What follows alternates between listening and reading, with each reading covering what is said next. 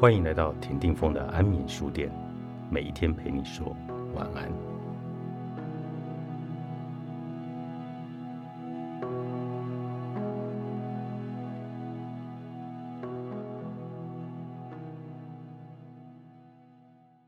量子天命作者李新平，在前往梦想的道路上，要如何去除阻碍的杂质？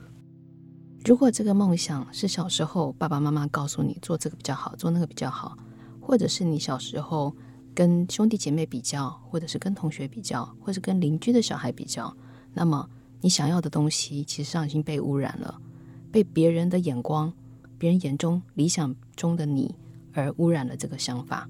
也就是说，梦想其实有时候不是你自己的梦想，是大家的梦想，而你就忘了自己到底为什么要做这件事情。这件事是真的你想做的吗？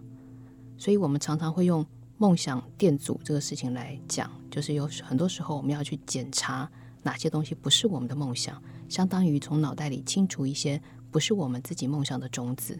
因为我们常常脑袋里被放了好多的种子，比方说我们要努力的赚钱，努力的买房子，努力的买车买包等等，这种就是别人的梦想，这不是我们自己真正需要的。所以，我们有时候需要用一种概念，就叫不遗憾清单来取代梦想。什么叫不遗憾清单呢？就是你想一下，如果人生剩下最后一年，你做什么事情才不会愧对此生？不做什么事情你会遗憾的，那就把它列出来。这个才是你真正需要的，而不是梦想。有的时候，你要完成的梦想，到人生最后一刻的时候，你就发现都在花自己的时间在圆别人的梦。所以，这是很重要的一件事情。这本书里面提到非常多怎么样移除梦想杂质的一些问句，比方说，当你完成了梦想，你会想变成什么样的人？如果你没有完成梦想，你会变成什么样的人？这依旧是作为检查梦想杂志的原因。因为如果你觉得完成梦想，你就会觉得是一个厉害的人；你觉得没有完成梦想就是一个很糟的人，那意味着你把别人放进了你的生命里面，你用符合别人的梦想。来，或是符合你别人眼中的你，来作为你的目标，那会是一个很大的问题，因为你在浪费你的时间，而没有办法聚焦在你真正要完成的天命。那在扩展多元天赋以前，我们需要做什么？我们需要去各方面的去看自己，比方说自己从小到大曾经喜欢过什么，而曾经被打压过的，你都可以把它拿回来。还有就是你可能羡慕别人什么。而这个羡慕呢，是有时候可能是你自己内在你想要发挥但却没发挥出来的，我们也可以作为一个参考。